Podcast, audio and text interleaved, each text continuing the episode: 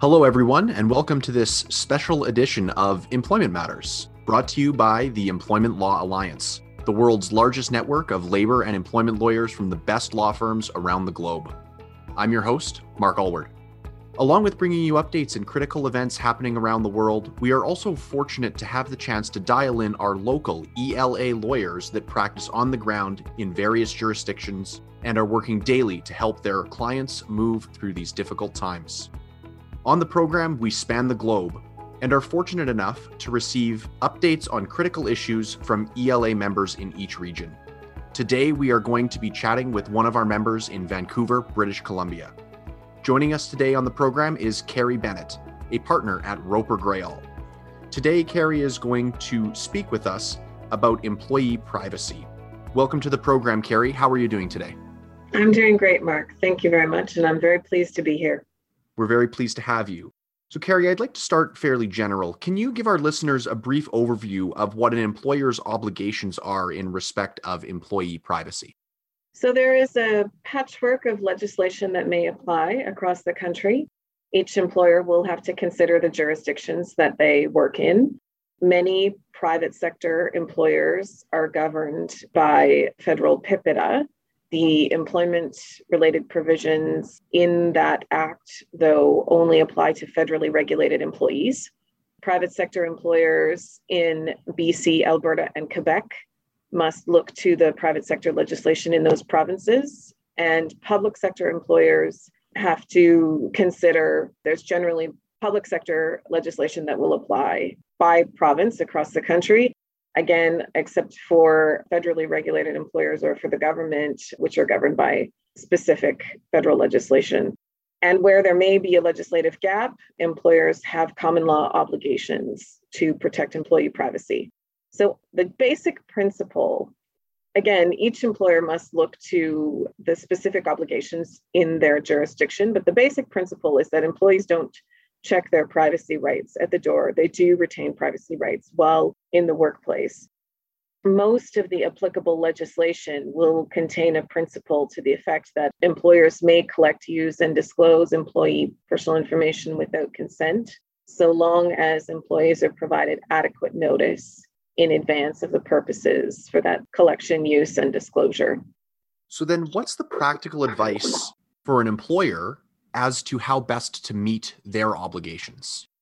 So, just like other obligations, including human rights law, WorkSafe, workers' compensation regime obligations, one of the most effective means of ensuring employees know the purposes for their collection, the collection, use, and disclosure of their personal information, and understand how the information is being handled is by way of policy. This can be by way of a general employee privacy policy or policies that are specific to certain collection of information in the workplace, like video surveillance, other forms of monitoring, biometric monitoring or otherwise. We'd always recommend a form of tech or IT policy so employees understand how their personal information may be accessed when using company systems.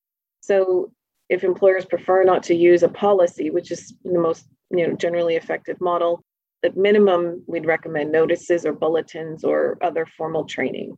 So, Carrie, I think considering the current climate, we would be remiss to not discuss how the pandemic has impacted these workplace privacy issues. So, what are the critical privacy issues that employers have had to manage during the pandemic? At the outset of the pandemic, one of the most immediate critical issues was how to manage this immediate shift to working from home many employers have security systems and appropriate monitoring systems set up in the workplace. When you overnight went from an in office at work environment to working from home as much as possible, particularly those employers in office environments had to consider how they were going to ensure that employees are meeting their work obligations without being overly invasive in a form of employee monitoring and also had to ensure that employees really understood the confidentiality obligations in order to protect the personal information that the employer is handling, but to also protect their other business confidential information. And this issue continues in part because everyone's tired. The pandemic has been going on for so long, and it's easier to slip. It's easier for employees to get tired and leave, you know, leave screens open at home and potentially leave access to personal information available or business confidential information available. Easier for people to get tired and make mistakes in respect of the, the security issues. And so employers do need to continue to engage employees in an active way so they continue to protect the personal information that they are managing, the business confidential information that they are managing, and meet their workplace requirements and keep the pace, notwithstanding how long this has been going on. That's really interesting, Carrie. What sorts of other issues have employers been dealing with? Well, in addition, employers have had to consider how to manage accommodation requests arising from mandatory masking in the workplace. British Columbia implemented mandatory masking a bit later than some other provinces. The public health orders said that there were recommendations for masking in the workplace where social distancing couldn't be maintained. But broader mandatory masking orders didn't come into place until a bit later. And when mandatory masking was put in place, the BC Human Rights Commission issued a bulletin providing guidance to the public and to employers about information that may be requested where an individual or an employee was seeking accommodation in respect of use of masks. There has been some confusion in the workplace because some employees have taken the language from that document to say, you, employer, don't have the right to ask me for medical information to justify my request to not wear a mask or my accommodation request in respect of masking in our view, that's not actually what the commissioner was saying. You know, the comments of the commissioner relating to not asking for medical information were more directed to short interactions and interchanges with the general public and not the employment relationship. And an employer, in our view, continues to be entitled to sufficient medical information to justify any accommodation request. And the employee must work with the employer just as they would in any other accommodation situation. Carrie, we've seen the vaccine rollout in Canada, and it's really starting to ramp up over the past number of weeks. What sort of information is it appropriate for an employer to gather from employees with respect to vaccination? This is a great question, Mark. Another critical issue relates to the collection of vaccination information. Employers are eager to get back to normal, everyone back to work, and to ensure that they meet their occupational health and safety obligations. And part of that is everybody wants to know who who's vaccinated.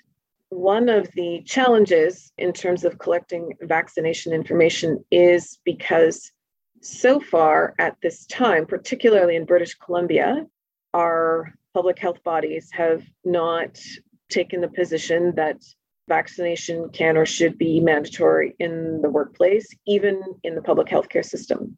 So that places some challenges for employers who may be wanting to collect that vaccination information. They have to carefully look at their circumstances and see if they can find an appropriate health and safety justification for collecting that information. If they do decide to collect it, they have to give adequate notice to employees of the purpose for that collection and even though they do have the right to collect, use, and disclose without consent, given the sensitive nature of this information, may, in some circumstances, consider seeking express consent and making collection voluntary.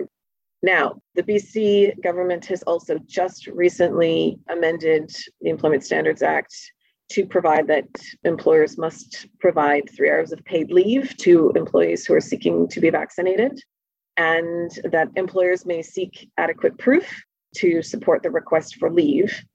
And as a practical matter, that's a way that employers will be collecting vaccination information. If an employee, you know, requests leave to get vaccinated, they have to provide, you know, some form of adequate proof, and that may be the booking for the vaccination appointment or the vaccination record itself. And in that respect, employers will be collecting the information that they're desperately seeking the issue that employers will have to think about again you know particular to bc is that Once employers collect this vaccination information for the purpose of leave, if they intend to use it for a secondary purpose, employees are entitled to adequate notice in advance of that secondary purpose. Carrie, one thing that I've seen is a little bit of blending between on work and off work times. And I'm curious your thoughts as to how that impacts off duty conduct and employers' ability to potentially discipline for off duty conduct. Thanks, Mark. Employers are definitely considering how to manage employee behavior outside the workplace in relation to public health orders. Many employers are experiencing situations where employees may be failing to comply with public health requirements, and that's impacting the workplace. For example, employee invites 10 coworkers over for dinner. All 10 coworkers get COVID. And what can the employer do? The case law on off duty conduct says that it becomes a workplace issue if there's a real and material connection between the impugned behavior and the workplace. So there we'd look at the potential for reputational harm or potential for impact on business operations, relationships with customers or suppliers, or relationships with other employees. And so it's wise to have a policy in place that says we, that you expect employees to comply with all public health orders and advise them that they could be subject to discipline for failure to do so. And if the off duty conduct has a significant enough impact on the workplace, discipline may be available to the employer. So, Carrie, when there is a privacy issue, what are the most common types of complaints that you actually do see? Pre COVID, complaints were traditionally about video surveillance or other monitoring, complaints about criminal record checks or other reference checks, and complaints about requests for medical information. Since COVID, complaints about medical information to support masks, complaints about asking questions about off duty conduct, and complaints about monitoring employees while working from home. Well, this has been a very interesting and informative discussion, Carrie. Thank you so much for your time. If you'd like to connect with Carrie Bennett, you can find her bio by clicking on her name in the description of this podcast. Please visit www.ela.law to receive invitations to our upcoming webinars, download white papers and on demand content, or access the ELA's exclusive Global Employer Handbook. You've been listening to Employment Matters a podcast brought to you by the Employment Law Alliance, the world's largest network of labor and employment lawyers from the best law firms around the globe. I'm Mark Allward. Thanks for listening.